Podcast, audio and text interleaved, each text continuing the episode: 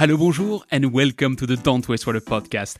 I'm your host, Antoine Walter, and in today's episode, I'm excited to welcome Olivier Narbet as my guest. Olivier's curse is to be one of my colleagues at G F Piping Systems, which prevented me to open him the microphone for a while, as I didn't want you to think that this full podcast series was hidden advertising. And indeed, it's a pity I've waited that long, because I know few water professionals with as much experience and incredible stories as Olivier. He'll explain in a minute how, having worked for the three French majors and in fascinating countries like Algeria, Azerbaijan, Armenia or Mozambique, gave him a unique view on our industry, and you'll see that we dedicate our deep dive today to one of the hottest topics there is in the water sector, non-revenue water, the size of the challenge and how to address it. But you know what? I'm not going to spoil too much of it. I'll just reveal that I said something that pissed Olivier, which led him to deliver one of the most passionate and engaging explanations of a topic we ever had on that microphone. So last stop before we take off, please take a minute to share this episode with a colleague or a friend. That is the highest reward and sign of support you can give me, so thank you in advance. Please do it, and I'll see you on the other side.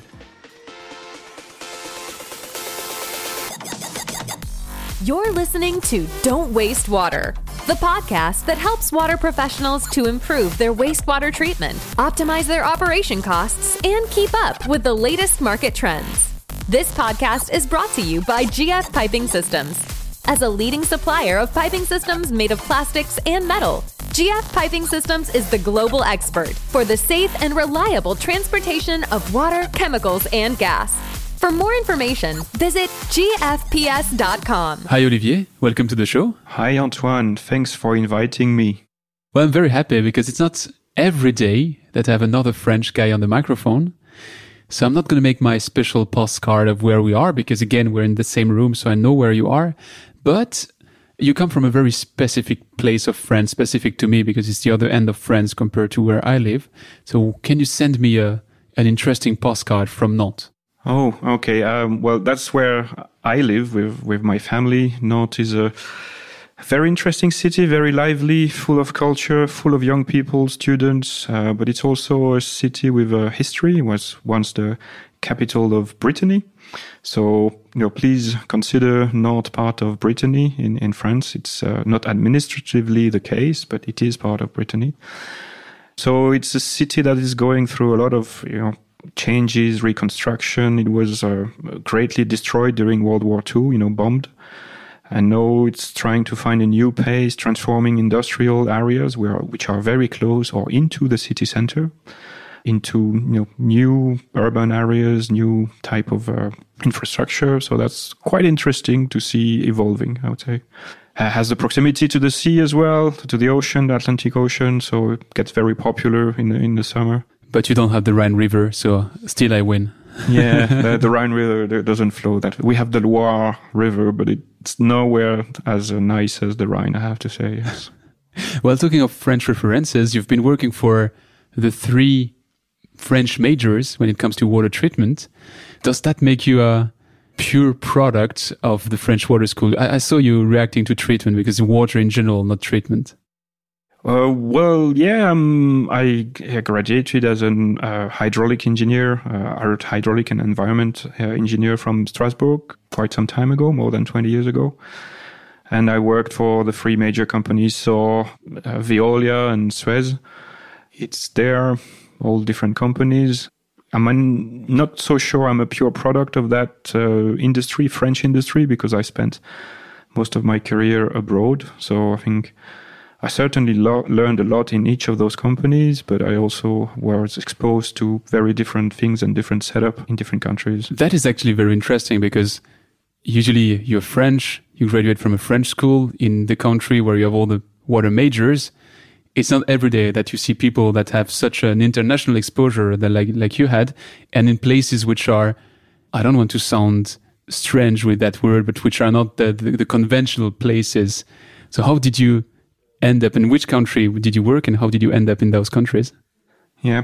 The reason I work in the water industry, being very transparent and uh, you know almost n- naive, is is I wanted a, a job that gave me opportunity to travel and opportunity to discover different things. So, you know, when when it was time to pick a career, I just looked at, you know, what what are the French major company doing? I saw a big strength in the water industry with those companies, and I said, okay, let's try to work in that industry and be exposed to this uh, in, uh, international activities, and you know, so that was kind of a key criteria.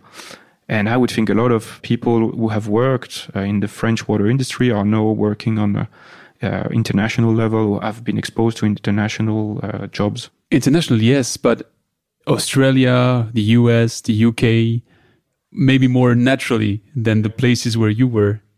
Yeah, well, I I spent quite a big part of my time, of international time, in in Africa. I worked uh, almost ten years uh, in uh, in Algeria, several years in Mozambique, in Gabon, and those were kind of the long uh, assignments that, that I had. And I wasn't, you know, really, when I, you know, mentioned my early career plan, I wasn't really thinking of Africa, to be honest. I was more looking towards Brazil, uh, you know, exotic places in, in a different way, probably. But I think I, I ended up finding in those countries some, uh, you know, very nice ingredients of uh, work, life balance, uh, interesting jobs, great people, uh, motivating people, commitment to what you're doing. And yeah, I wouldn't be too emphatic, but um Uh, yeah, some sort of meaning in what in, in what you do.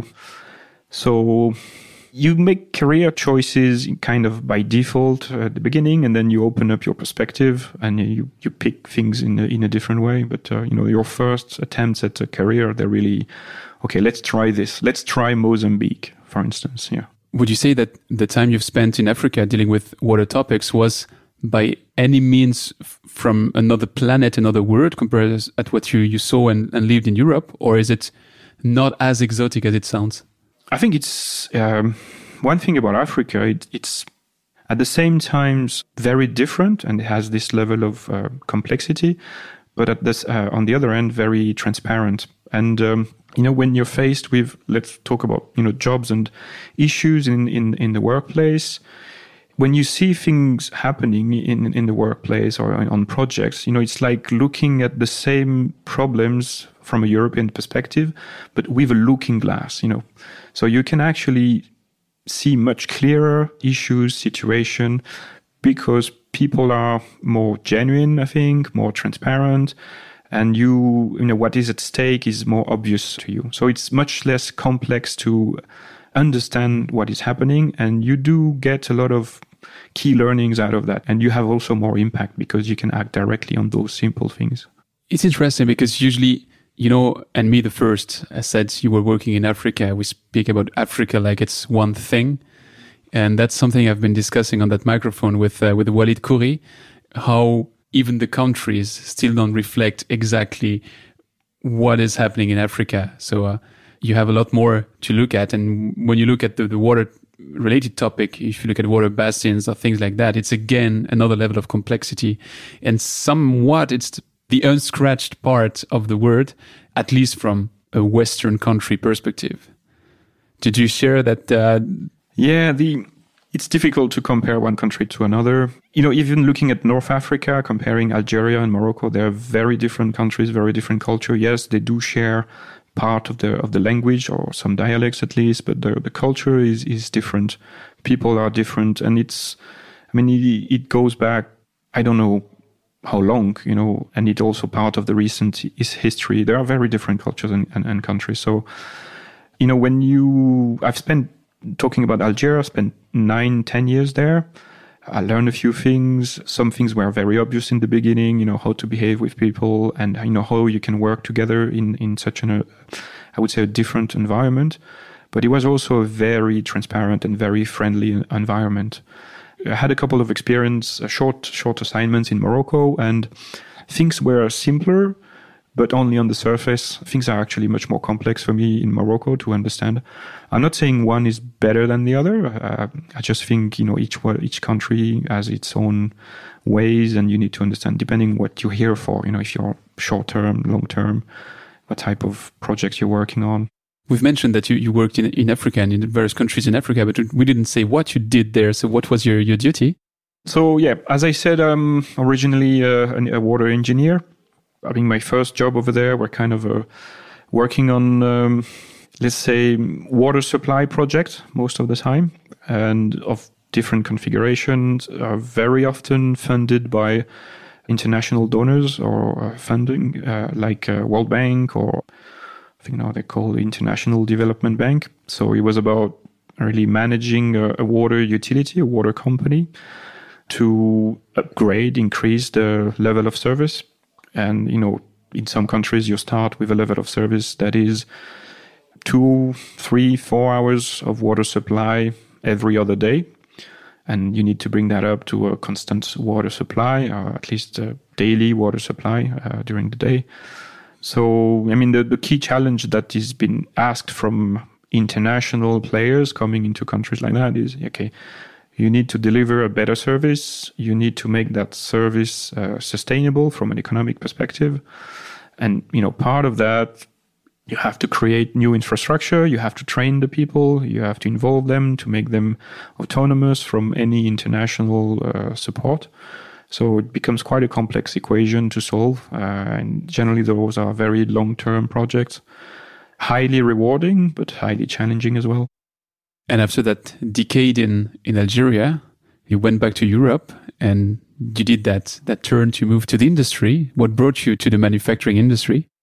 Just going back one sec for around Algeria, that was highly rewarding, highly satisfying project, very interesting. A lot of things were done and achieved with the team, with the people. I mean, from many aspects, from the infrastructure perspective, from the training of the people, the, you know, how we could uh, really collaborate with the, the Algerian team and, and, and support them in developing skills and uh, organization.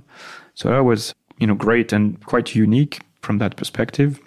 When I came back to Europe and to France, I was in the more, I would say, operational job and very uh, calibrated job into uh, customer services within uh, within Suez, and that didn't quite have the same taste as, you know, uh, working on such big projects like the water supply of uh, Algiers, and that yeah didn't feel the same. I didn't have the same alignment of uh, motivations, and uh, so yeah, I, I was kind of starting to think of a new challenge, of different things. And then I got approached by G F out, completely out of nowhere, I, I have to say, to work for a manufacturer of uh, piping systems, so G F Piping Systems.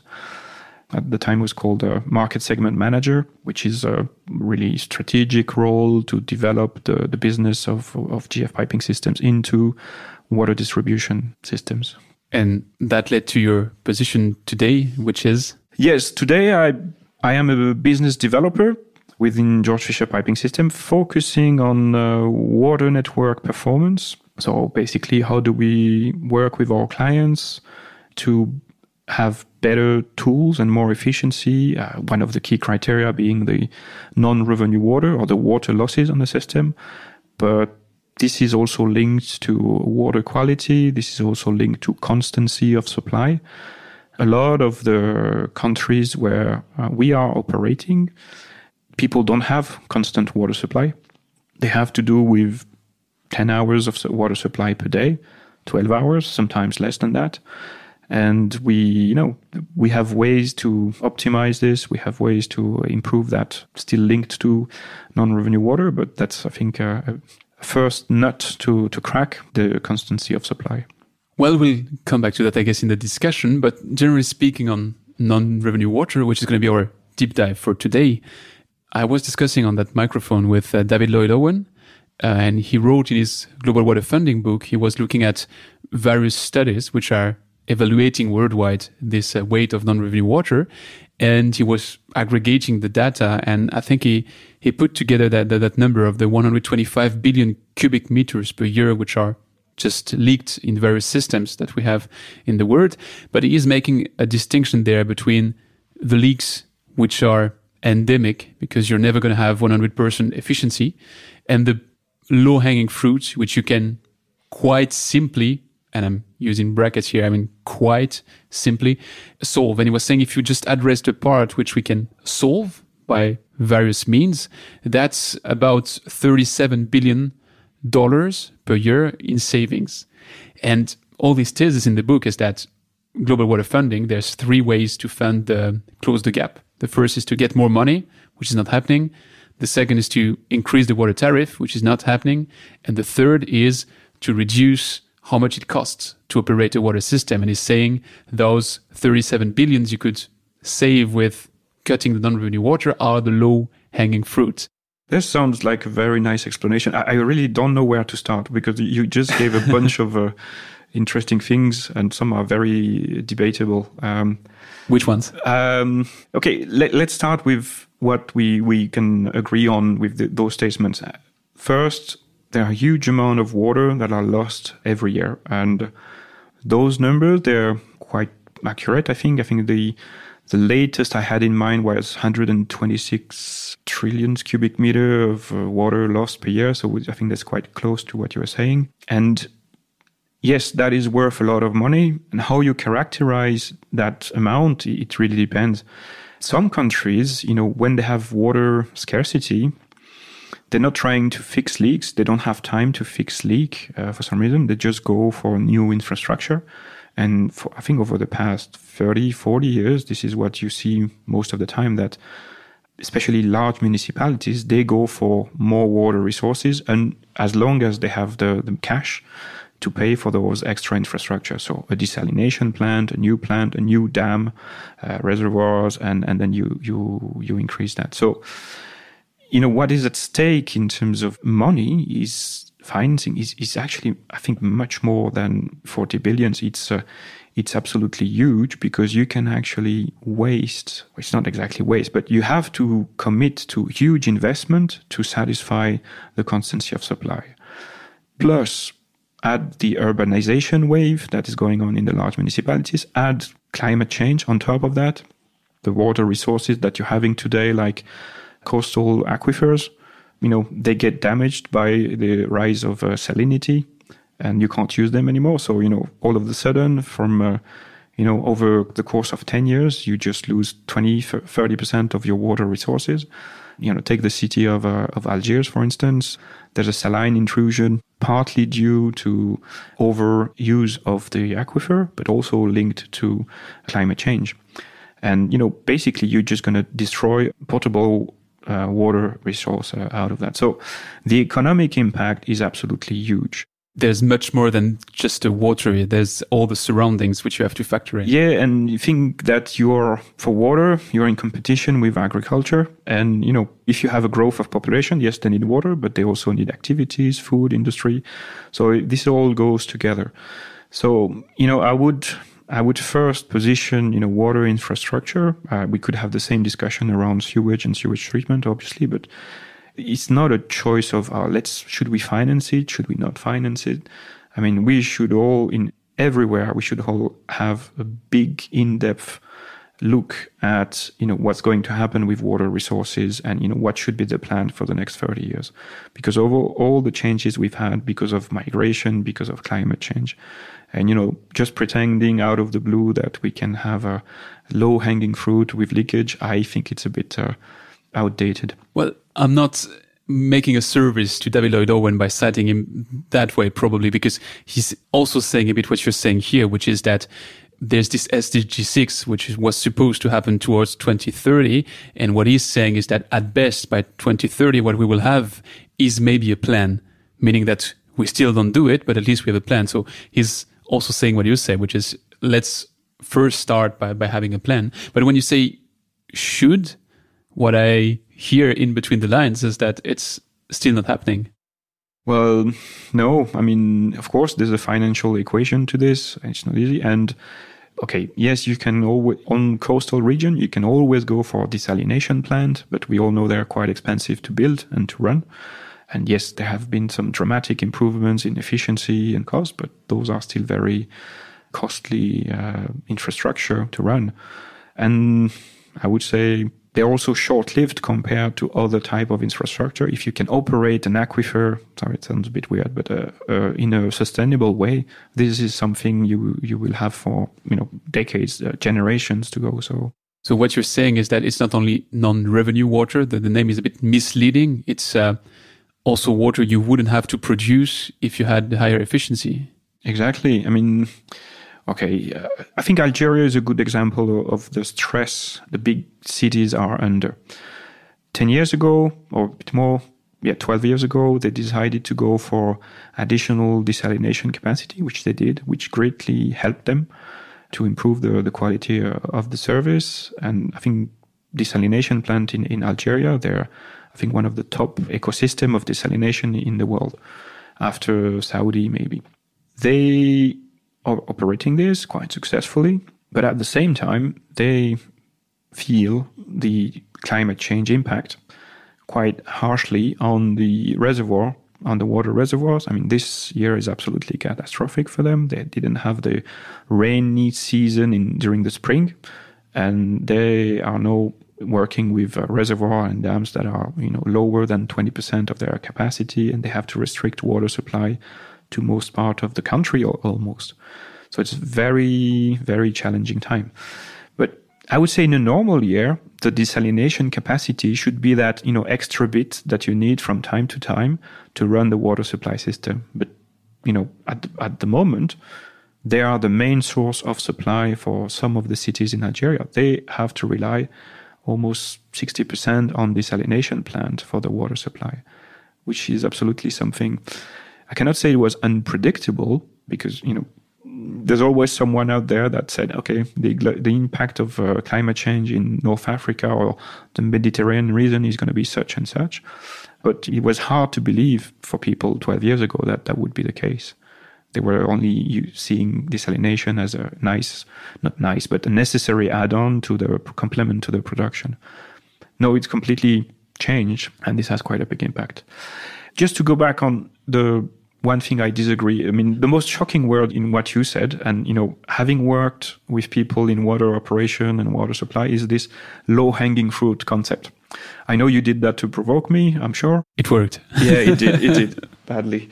Um, I worked on contracts and projects, so let's let's leave North Africa for a while and, and go to uh, other projects. I, I was working in uh, in Armenia. Okay, it's middle of the, it's in between Caucasus and, and Turkey. It's stuck between Turkey, Iran, Georgia, Azerbaijan, as we've heard over the, you know, the past uh, year. The network, the water losses in their system uh, for the city of Yerevan uh, was at the time around eighty-five percent water losses. Did people complain about water supply? Not really, because they have plenty of water over there. You know, it's next to the Caucasus, so so they they have ex- fantastic water, for, you know, potable water resources. You know, without any drink treatment, no no no chemicals, no nothing. But still, their efficiency was was just uh, network efficiency was just um, terrible. So, you know, we arrived there, so, ah, yeah, super easy to improve uh, a ratio of uh, fifteen percent, efficiency of eighteen percent, uh, fifteen percent, sorry. So we're going to be, you know, in six months, we're just going to crush everything and improve this situation by, you know, we climb up to forty percent, fifty percent easily in six months. The reality is that the people who were operating the system, they were not total idiots. They actually, they were doing their best and trying their best and achieved quite a few things already. So, they, you know, their starting point was not fifteen percent. They, it was even lower than that. And it's not easy to improve a, a water system. There are, you know, many things you need to understand and consider. And I think the, the key thing you see in systems that have poor performance is the limited knowledge people have of that system. And there can be many reasons to that. Uh, I would say wars have a terrible impact. You know, when an infrastructure was built and, you know, a war happened, I don't know who, I don't care who, who won, who lost. But, uh, you know, when the engineers leave the country or the city with the drawings of the of the water system, it doesn't make life easy for the, for the people uh, working after that. So they have to be some kind of pipe archaeologist to dig that out and, and to improve things. The condition of the system itself, you know, when the system was just designed in a way that it would basically corrode in fifteen or twenty years, like it was the case in Armenia, it was all a system full of steel pipe, unprotected steel pipe.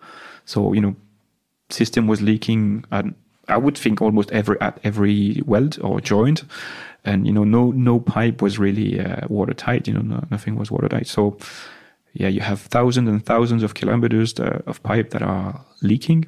So, okay, the only solution is to replace the pipe. Uh, you can also play with different things, but uh, it and it's quite challenging. It's a huge amount of money that you need, and you need to dig out the pipes. And when you start playing with excavators all around a city of one million inhabitants, in the case of Yerevan, uh, you do get a few issues with the municipality, with the police, with traffic control and things. So, yeah, it's yeah low-hanging fruit that really doesn't resonate with my experience. And I, I think it's not, it doesn't give an accurate picture of the people working in water supply in general, whether there are international firms, local or anything.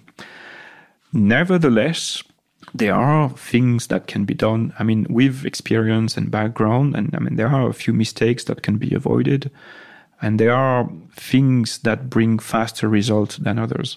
But yeah, just to make things clear, it comes at a very, with a very high level of commitment and hard work, and it's there's no such thing as, as, as low-hanging fruit. Some things are a bit easier than others and more obvious with experience, I would say, but no low-hanging fruit.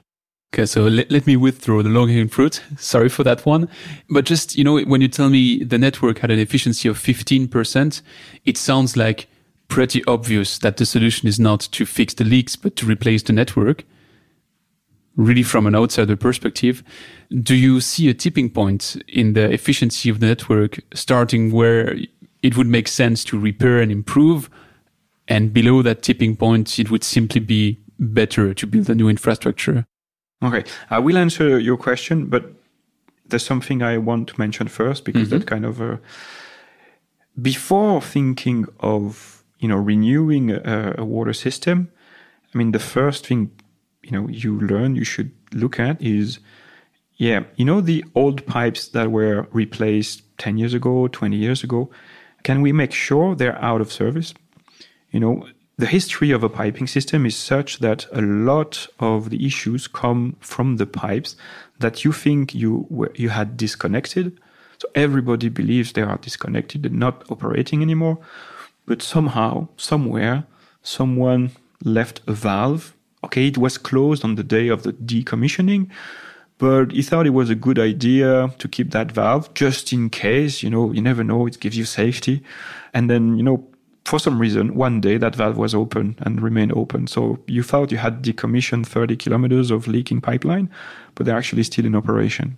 Do you speak by experience here? Yes, I do. Um, no, they, and, and that's the first thing you look at, you know, to decommission old pipe. And it's quite a good strategy because, you know, as long as you have drinking water available or potable water available, and if you have a lack of water supply somewhere, okay, when, you know, you had the pipes, you would just build a new pipe to that area. And so you had five pipes supplying the same area. And at some point in time, you think, okay, I don't really need that hydraulic capacity. Maybe I should decommission one of those pipes to just, just to see what, what happens. And yeah, most of the time it comes into an improvement. Well, the other thing, you know, just to give you some funny, funny things and funny ideas is, um, you worked in, in Nordic countries and you know, okay, frost is a problem and freezing is an issue. So you have to bury the pipe quite deep and protect them or protect them or both, uh, just to avoid the pipe freezing. Especially when it goes into low flow condition, you know, no no dynamic movement. So okay. When you have a very rocky soil, like uh, the Caucasus, for instance, uh, It's, it's a lot of hard work to bury the pipe very deep, you know, because you have to excavate rocks, you know, basalt, very hard rocks. So yeah, it's too much effort to bury the pipe deep. So, okay, you bury them at the depth you can, like, somewhere between, yeah, fifty centimeter, one meter. But, you know, in this part of the world, you know, freezing conditions are very, very harsh between November and, and, and April. So yeah, you get frozen pipe very often. No. I never had a frozen pipe in the water supply system of, of Yerevan. I can't remember of any. You know why? Because we always left the washouts open, so water was always flowing. So the key thing was, you know... There are welcome side effects to the non-revenue water. In this case, yes, but I mean, the, how you handle the washout, how you handle your system, you, you need to understand how things are run. You know, what is worst? to have a completely frozen piping system where you're going to destroy the, the supply and won't be able to get back to it in six months? Or do you open the washouts and, and lose water? You know, it's a, it's a strategy.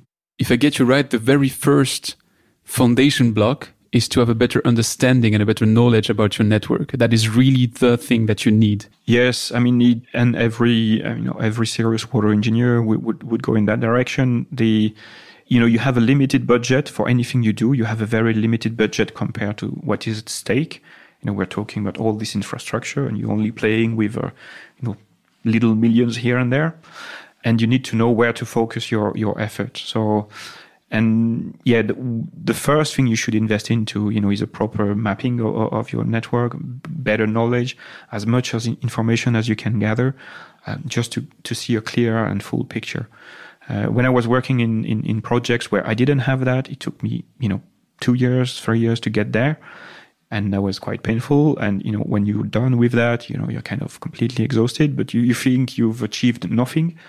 But believe me, I've been in the other situation where I arrived on a job where this had been done, and it was fantastic. I mean, when this is done properly, you can achieve so much more. But you, you should never forget about that phase. So, but for two or three years, you know, no low-hanging fruit, you know, no real quick wins or things. No, no, you're not, not talking about that. You're talking about establishing the base of a proper restructuring and operation of your water system. And, you know, consulting jobs, consulting engineers are, are very important in that respect. And I wouldn't say they're neglected. They're very often part of, uh, you know, international donor strategy. But uh, yeah, there I think we we all we still underestimate the value of such uh, such jobs. It's a topic we somehow covered uh, with uh, Hélène Gauthier from N I R. That was by season two, episode one, I think, where we were discussing how do you have a better patrimonial understanding of what's buried out there.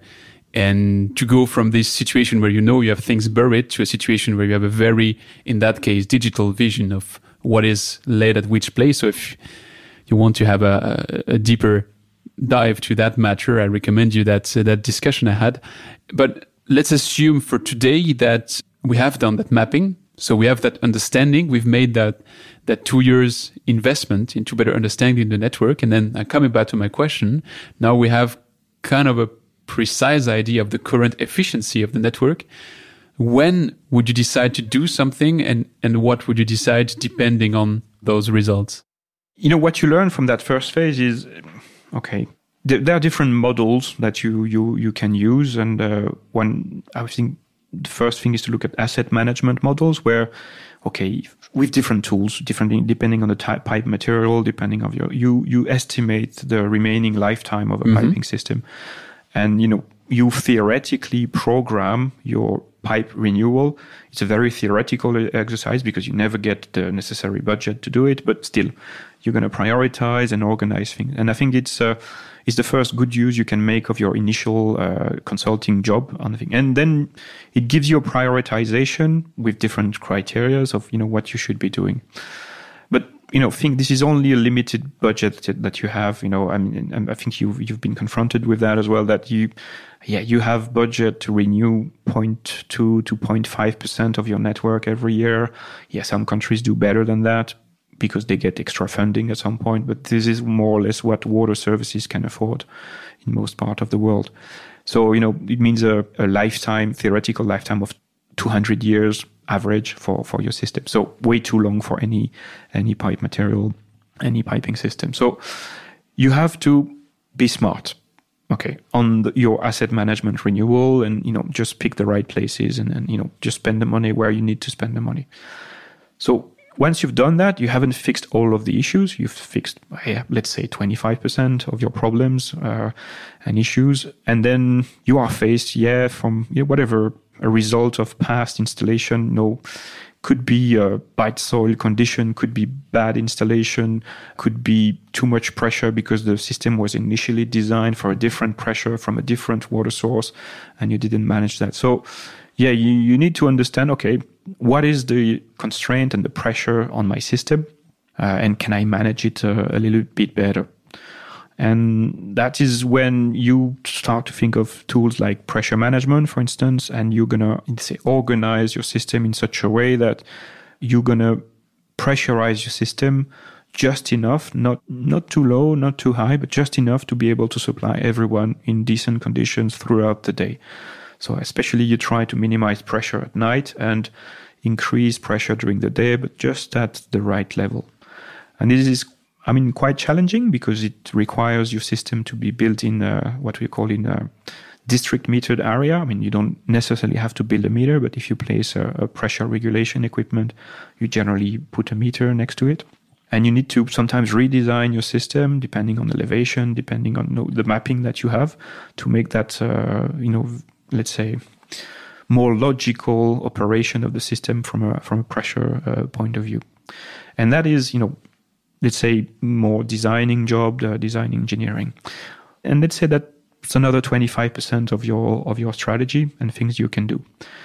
The other part, uh, I would say, is really linked to um, some issues that happen. And, you know, you can talk about pipe bursts and leaks, and you need to manage that because sometimes, uh, you know, a pipe burst is not really the result of an aging pipeline. It's just, you know, one localized uh, situation where, for some reason, the joint was uh, damaged. And, you know, if you fix that, your line is good. You know, if you fix that one, or it was damaged by external. And this, you need to keep an eye on, on all, all those things. And you need to monitor your situation. And that's really an operational job. And to have D M As in place and monitoring of flows and pressure in the system really helps you. D M As? Oh, district metered areas. Yeah, sorry, we mentioned district meters. So D M A, district meter area, or D M Z, D M, district meter zone. D M A became more common, I think. Yeah, and you use this, uh, let's say, theoretical model of your system where, okay, D M A one should have so many cubic meter of water with a night flow of ten or five. And when you see start to see a discrepancy in those values, you say, oh, night flow became twenty. I must have an issue there. So I have a response team, you know, doing my leakage detection, and another response team going for the leak repair. And this part of uh, of operation is important. The common mistake, but it's becoming less true, uh, uh, is to think this is the only thing you have to do. I mean, this is the main thing you have to do. Do a bit of pipe renewal, but then focus on leak detection and, and repair. I think that's a very incomplete strategy. Why so? Well, because you never know when a leak appears, if it's the result of a punctual problem, you know, or the result of a, an aging piping system, or a, you know, extra excessive pressure on that system. So if you focus solely on, you know, corrective maintenance, and you sometimes never eliminate the cause of the problem, that could be simply, I'd say with brackets, excessive pressure on, on your system. So you always need to, you know, kind of manage a good asset management plan, pressure management, and I would say even design of the, the D M As and design of the of the different pressure zone in your system with a good maintenance strategy. The weight of the actions and the importance de- varies, depends, you know, you know, a water system is generally a sum of hundreds of water systems. So some part of a, the same city are going to be very advanced when it comes to pressure management, or very with a very, let's say, fresh uh, piping system, very new. So they don't have the same priorities and the same issues. So, I mean, on any scale, you need to manage those skills of operations, asset management, and uh, let's say network design and pressure management. So what you're saying is that all of these steps really don't work in isolation. I mean, you need to do your homework and to map everything, because that is going to feed into your D M A, that you have yeah. a good understanding of what does what. Then you have to regulate your pressure. You have to go to look for the leaks. And on the same hand, you have also to have still your brain on to see, hey, I see regularly something happening in that district. Then very probably I have a bigger issue and I need to sort that out. But if you have only one piece, you're a bit left out of information. You cannot just have a holistic approach. Yeah, I think you need to experiment uh, all approaches and, you know, test them on on your system, because you, you, despite this initial consulting job that you mentioned, you're trying to understand and map out your system, you never know, know one hundred percent of the information. So, you know, to continue this kind of project, whether they are leak detection or pressure management, helps you fine-tune your knowledge of your system, whether you know more about the condition of the pipe, like, oh, I repaired that sixty-year-old ductile iron pipe, you should have a look at it, it's completely corroded. Oh, that's an indication of what we don't know yet, but it's an indication. Could be normal aging of the pine in a corrosive soil, could be some localized electrical influence from uh, whatever tramway line or anything. So, you know, could be many things, but you need to look at whenever you have the chance to physically touch and see your, your piping system, you need to uh, capitalize that information into your mapping system, uh, G I S, Geographical Information System. G I S is much broader, uh, sorry. And, you know, and continue to learn on your system and, you know, fine tune your skills when it comes to, uh, to water loss management and uh, asset management. So water network management is a bit of forensics. You get the body regularly and you have to inspect that body to understand what probably happens around that piece of. Yeah, that, that's a good metaphor. And to, to be fair with you, uh, at some point in some jobs, I was seeing, you, you remember that T V show House M D? Yeah, yeah. I, I, I, I, I was very, you know, pretentious, but I, I, I sometimes I saw myself as this guy, you know, like try, looking at a piping system and, you know, sniffing what was happening, you know, and just throwing out away, you know, some diagnostics and uh, people listening to me and just going out for and eating some pills as well. No, I mean, just going a bit, a bit being a bit more down to earth. Yes, it does involve probing and testing and. Uh, trying to see what, what happens. I mean, there are some general solutions like, okay, let's renew that part of the system. Let's not waste our time into leak detection. I think this this this is all whatever, asbestos cement system from the sixties, seventies, and uh, we have other reason to renew that, so let's do this. But even doing that requires knowledge. Okay, where are the pipes? You know, where am I going to disconnect them? How many water connection do I need to renew? What do I need to do? And it requires a lot of uh, investigation and, uh, and you know, fine knowledge of, of your system. Again, if you're not one hundred percent sharp on, you know, what you're going to do in the construction work and your renewal work, you may leave out a connection somewhere, a piece of pipe crossing between two networks, and then you're completely wasted all of your effort. So it's a very difficult job to be done properly. What was that? What you said? Low-hanging fruit. Yeah. So I get that it's only one brick in the wall, but can we uncover that brick of pressure regulation? How do you regulate the pressure on the network? You, you explain the rationale of, of why we shall do that, but how do you actually do it? There are two ways, or let's say three ways. You know, going back to the mapping and elevation, you can just position your storage system, your storage tank, at the right elevation and design your piping system and, you know, freeze time. Nothing is going to happen for the next fifty years. No extra construction, no extra water usage. And you design your piping system. Everything is frozen and pressure is perfect because you perfectly design your pipeline with the head loss in, in your piping system. So that's the first way. So that's the case of Vatican, maybe? Or well, well, that's an interesting one as well. I never worked there, but I heard of people who work there. But they do have a lot of issues with, uh, typically, piping system in Vatican is an absolute nightmare because they don't know where the piping systems are. You know, they have absolutely no clue. And can you picture an excavator in the middle of Vatican City? You know, I mean, maybe they had a bit of time, unfortunately, over the COVID crisis, but it's just absolutely not possible to do anything. So, okay, I sidetrack you. Sorry. Yeah, no, no, but that's that's that's a very interesting one. The very big challenge, I would say. I would be really interested in knowing how they're going ta- they're going to tackle this one. So let's say this very first method, which is, you know, time frozen, you know, perfect conditions. But uh, I guess what's not really what's happening in real life. Okay, I guess that's not a surprise. So, okay, now you have to deal with all sorts of events. So you've positioned a design and network and you have to deal with extra consumption, population changes, uh, extra usage, um, you know, many different things. Or, you know, change of resources, uh, you know, things happen over the lifetime of a water system.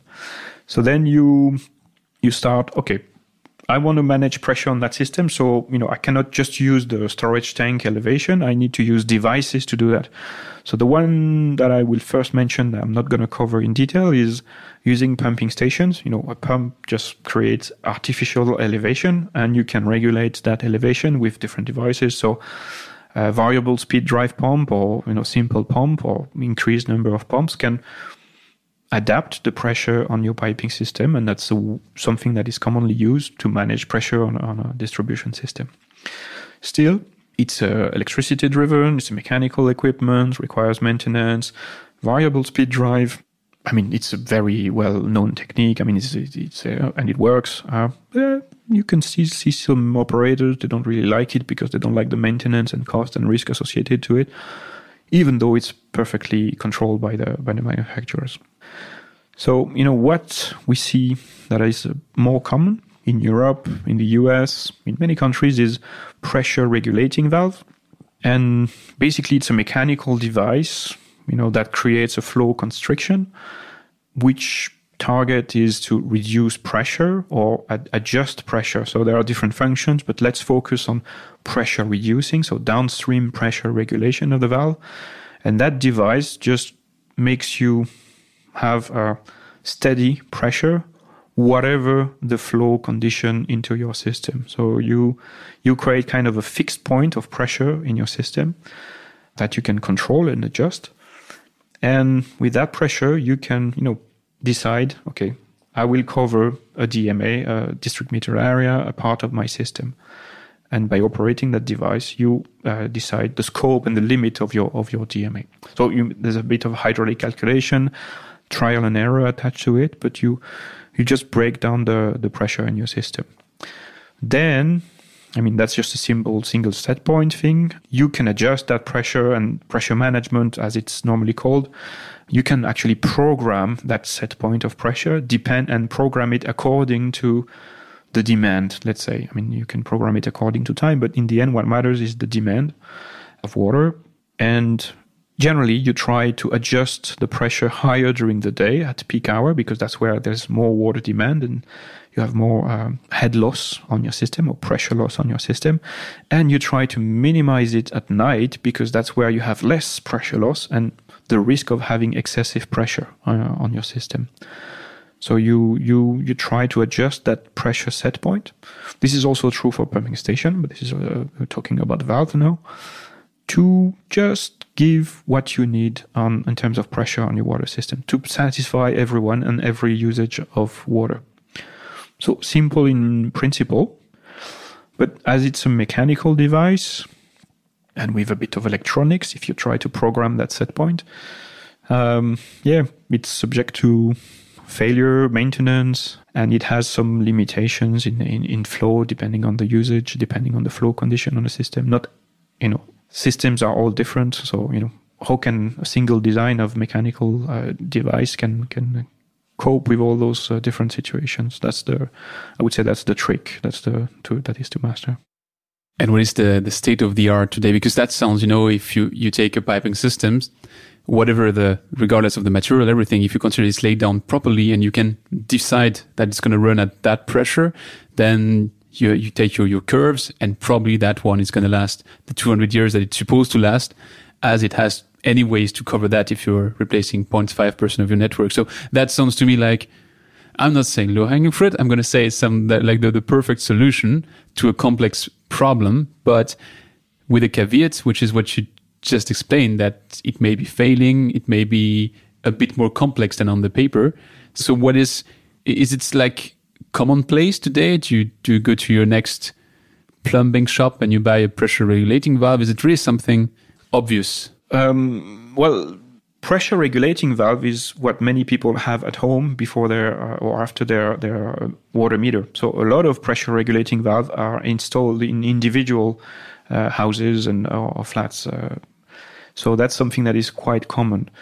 So this is something that is being done, and you know, it's always part of a of a design. When we talk about pressure regulating valve into distribution system, we're talking much uh, slightly bigger valves, uh, sometimes very big valves, and uh, no, you don't find that to the next plumber. And when you have to, in, you think of installing such a device, you always evaluate costs or con- constraints and, and, and benefits. And that's probably, you know, you know, say you have a system, uh, you know, you have a little bit of leakage here and there. Is it really important to work on pressure management today? And okay, yes, because I reduce my pressure, I will save a little bit on leakage. You know, if you have less pressure an existing leakage, you know, by reducing pressure, you will reduce your flow of leakage. That's, you know, obvious for hydraulic guys like us. But it's kind of a, some for some people, some organization, is kind of a nice to have benefit to say, okay, I had leakage of ten before. No, I have a leakage of eight. Yes, it's an improvement, but do I really need to go through the discovery of a new type of device and uh, having something mechanical on my system that I have to maintain, that I have to deal with? You know, is it really worth it? You know, for, okay, yes, a decent result, but something that has, is more of a nice to have than anything. So we we we will maybe get back to the nice to have in this current climate change and water scarcity topic, but uh, but yes, but. You know, talking about the design life of a piping system, yes, it's been designed for one hundred years. If you do a proper uh, polyethylene piping system with proper welding, with trained people, you can expect a lifetime of one hundred years, and you don't expose it to, to uh, you know, very excessive pressure, for sure. But who on earth can guarantee that system was installed one hundred percent? I'm saying one hundred percent, not ninety-nine point nine, but one hundred percent by the book within uh, a soil that is, you know, one hundred percent the right granulometry of sand and uh, tiny rocks, and one hundred percent there won't be any earthquake happening, soil movement, ground movement, freezing conditions, you know, whatever can happen over the lifetime of uh, of a, a piping system. You know, who can guarantee that that for the next one hundred years the condition will be such? No one. Okay.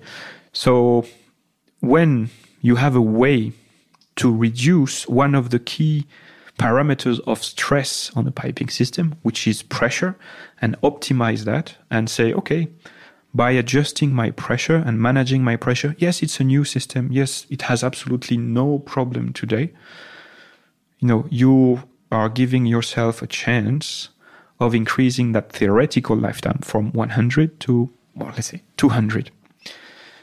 I mean, who cares today? You know, but, you know, the, the reality is that one hundred year lifetime system, you might start to experience issues in twenty years, in thirty years. And if you can push that back in time, this is a very nice gift you give to the next generation. Not going to be your generation of people operating the system. Might not be even your sons, you know, it, uh, your, your children. It might be the, the next generation. But if you actually manage properly pressure, you just control one of the key constraints. You know, what can you do about earthquake? Nah, I don't think much. What can you do about climate change? We think we, we hope we can do something. But, you know, pressure is something you can do something about in design and, and, and at a very, you know, interesting cost today. To round off our deep dive on the topic today, can you tell me what's the partnership you currently develop with uh, Oxford Flow in, in that area of pressure reducing valve? Yeah, I mean, to the point we were discussing earlier, the, I mean, we're not changing the technology uh, with what we're doing today in G F piping systems with pressure management.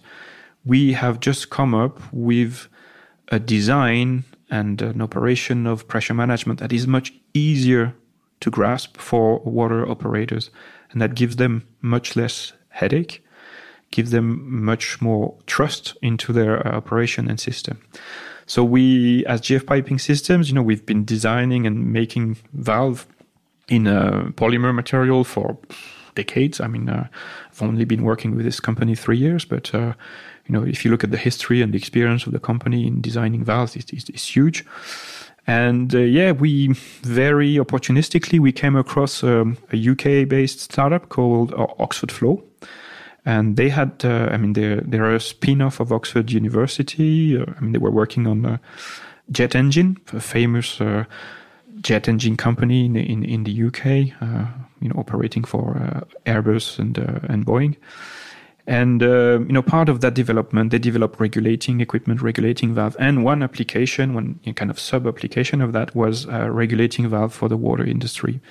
And they had just managed to, to design a valve that is very simple mechanically, very, I mean, I was very astonished when I when I came across that one. And this has the same effect on most of the water professional I share it with. It's just beautifully simple. It's just a few components, an axial flow, and with a very low maintenance requirements, made of polymer material, very light. So they had come up with this design, and you know we just realized the, the big potential this could have and the big problem solver. And I mean, let's say it was taking out some of the headache operators had, which was a big hurdle for adoption of that technology. And this is what we see today, that people like how simple it is to use. They have added benefit coming in in terms of pressure stability and uh, and regularity of the pressure management and uh, the full spectrum of pressure management and flow and pressure. But you know what they're really sold on today is how simple it is to manipulate, install, commission. You know, it's just like very intuitive mechanically, and that's that's very interesting. So we. We were we invested in this uh, startup, uh, Oxford Flow. It's not a startup anymore. No, I mean they are they are also developing products in uh, other um, industries like oil and gas. So they're very creative, very innovative, and we we have a global partnership with them uh, to supply the water distribution market, the municipal water market, with these products. So it sounds to me like you a bit close the loop here, because you, you didn't like my low hanging fruit, but you're saying that you're now proposing a solution which is working on the acceptance, because it's a bit easier to work with. So maybe you're making all of that a low-hanging fruit. I think the first thing for technology providers like us is to understand that low-hanging fruit is, okay, not as obvious as it sounds, but our responsibility, our role as a manufacturer is to make technology more affordable. I mean, I'm not only talking cost-wise, I'm also talking in terms of efficiency and requirements for uh, maintenance and ease of use. And, you know, that's what we do becomes a no-brainer and part of the habit. So, of, of course, it's a big commercial win for us because, you know, we have a great product and we, we generate great business. But for the water utilities, it's also, you know, one less thing they have to take care about. You know, remember, okay, we have, they have to know about their system. They have to keep track of what is happening. They have to repair leaks. They have to detect leak. They have to check, okay, why is this pipe corroded? So if you can take one headache from them, it's fantastic. And then they can focus their limited time and budget on other things. And I think when you introduce a new technology, if you bring that no-brainer situation, no headache situation, you have a big advantage, because you're actually giving them time to work on other very important aspects of their operation and business. And time is always limited within water utilities. Well, I could follow on on all of those topics, but I have to be cautious of, of your time as well. So I propose you to close our deep dive and to switch to uh, the rapid fire questions.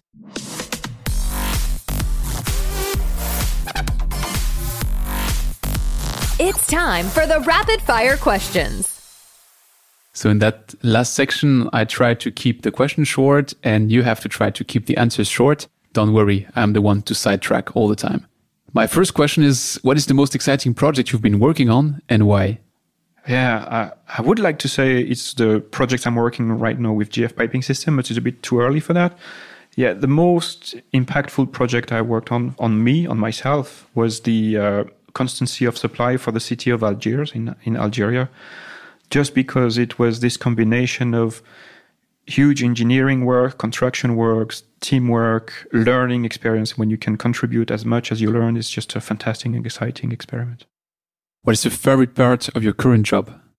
Um, I think the customer interactions is, is, is the best. I mean, that's the, the fun part. The, a lot of problems coming up, but it's, it's really the, the, the fun part, exchange of experience. And I know where most of them are coming from, but... Uh, You know, this exchange is is, is always uh, fun and rewarding, challenging, difficult, you know, but yeah, rewarding.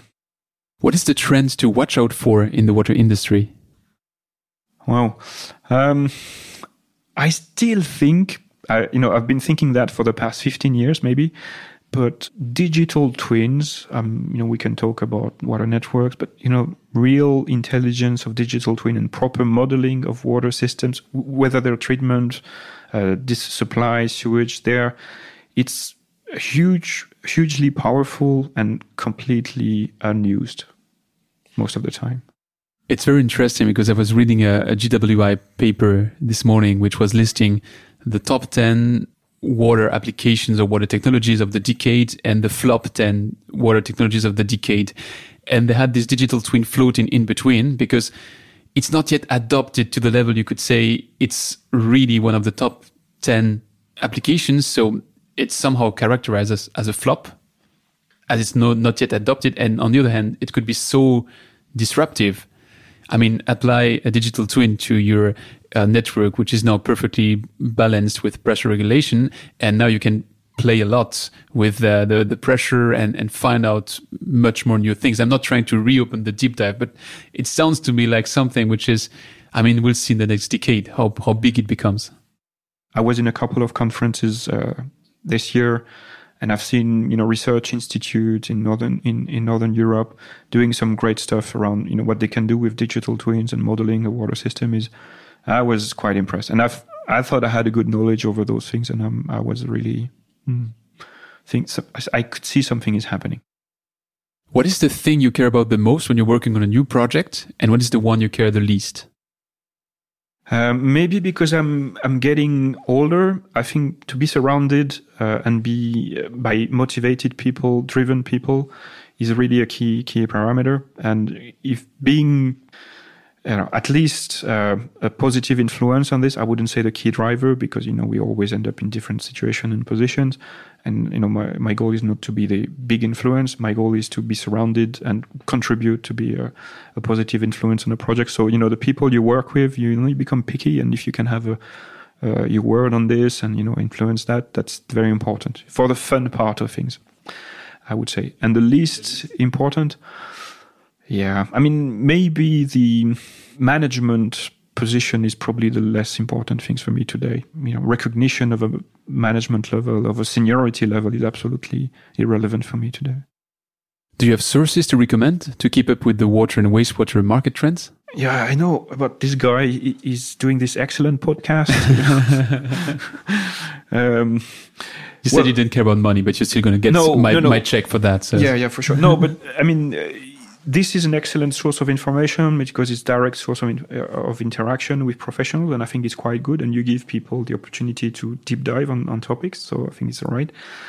Apart from that, I would strongly recommend to avoid uh, LinkedIn because... It's interesting. Everybody tells me uh, LinkedIn as a, as a recommendation, and you recommend to avoid it. Yeah, I mean... You don't get the full pictures. I mean, it's. I try to interact sometimes on LinkedIn and, and trying to give a chance to people who publish something to, okay, you mentioned this and that in five lines in, in LinkedIn, but I mean, yes, you use the buzzword hydrogen. Yes, you use the buzzword, whatever. But, you know, there's probably something very interesting behind that, but, you know, we didn't quite get it. So um, I'm always trying to give a chance, I mean, to good people, to, to and most of them do, but, uh, you know, by the time you achieve the the answer to your question, that post is long gone, and you know nobody's going to look at it. So, you know, it's really fast, and and and really all you all you pass on is is buzzwords and things. So yes, it's good for networking and things like that. But to know more about water, I mean, interact with people. You know, what what you're doing is excellent on a personal level. Um, You know, if you if you're interested in a technology, if you're interested in a startup, a venture, a topic, LinkedIn is great to contact people and, and to engage with them. But that's just a, you know, like a phone book if you if you want. So, so yeah, you use it as a source, and then you take the discussion off platform and you discuss actively with people. Yeah, I mean that's that's that's probably the best advice to uh, to give. You would be surprised. I had people on that microphone recommending Twitter, which is even like one million times faster than LinkedIn. Okay, it was one guy, Adam Tank, recommended Twitter, but still, I think pace is. Uh... Yeah, probably with time. I mean, you will tell me because you you you will have that experience. With time, you get sufficient exposure and better response from people if you are a known influencer and and, and things like that. But I, I see what you mean in terms of, of course, you you have just so much space and so much time. So it can stay quite superficial, and it's quite hard sometimes to go really in depth of the, of a topic. But yeah. Yeah, I mean, some, I, I know I, I sound like a dinosaur when I say that, but uh, no, you can use digital tools to better interact with people, you know, but it could be anything from WhatsApp. Emails are not really great, but... Uh, Instagram, WhatsApp, you know, whatever helps you share media content uh, in a fast way, and you, you, you know, whatever, it doesn't matter. It's a smile. You interact with people, you get feedback, and if you connect, especially in COVID times, you know, if you have this ability to connect to people and keep exchange going, you continue to, you know, even if you don't build your professional experience, you build your network, and you you create opportunities for, for tomorrow, and you can connect to people for, for tomorrow. So I think they, I mean, as long as it's linked to people and interaction with people, any tool is good. And to uh, to close on that, keep exchange going. Would you have someone to recommend me to come on that very microphone? I don't know. I mean, there are great people I've worked with. Um, some most of them are retired now. Really inspiring people. Well, I think if you if you could have Diane Darras on your microphone, uh, who was uh, a, a you know key management person within uh, Suez and also uh, chairman of I W A, that would be that would be great. I mean, she. She probably has so much to, to tell about the water industry in general. She's on my bucket list. Okay, okay. No, I mean, she's a very inspiring person. Well, thanks a lot for the advice. Thanks a lot for that very thoughtful discussion. I really enjoyed that. See you soon, and probably with the, the new developments. And I promise you, I'm not going to send some buzzwords at you like low-hanging fruit. uh, I started something which was really interesting after that, but I didn't want to insult anyone. no, no, you didn't. I don't think you did. Thanks. It was a, it was a pleasure also. Thanks for listening to Don't Waste Water. This podcast was brought to you by G F Piping Systems. Loved this episode? Head over to Apple Podcasts to subscribe, rate, and leave a review. See you next time.